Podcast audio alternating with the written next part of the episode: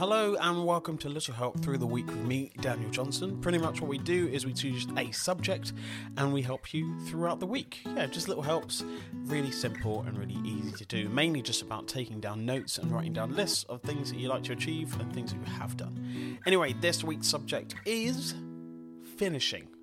Yes, finishing those things that you haven't done there are so many things that we have in our lives where we're like, yeah, I do a little bit this, and then I stop and do a little bit of this, and I stop, and then I haven't got that finished, and I need to get that done. Guess what? If you finish, then you can cross that off your list, and it's not there anymore. So you're not just adding to it all the time without finishing things. So, very simple. I want you to think about the things that you haven't finished in your life.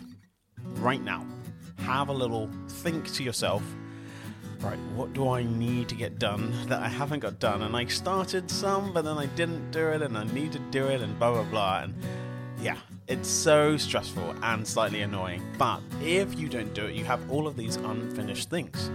It can be really simple. Like, you didn't finish clearing that drawer out that you needed to clear. Now, we're taking you all the way back into early episodes about kind of getting things done, finishing things in your house, and, you know, getting rid of things that you don't need anymore. But if you get those things done, it makes things so much easier.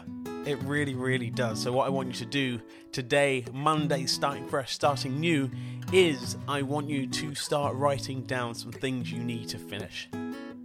Just writing them down, not even finishing them, just writing down those things that you need to finish. Because you started them. Don't start things, I don't want to start anything. I want you to finish things. We've done start now, we need to finish those things. Anyway, get thinking. See you back tomorrow.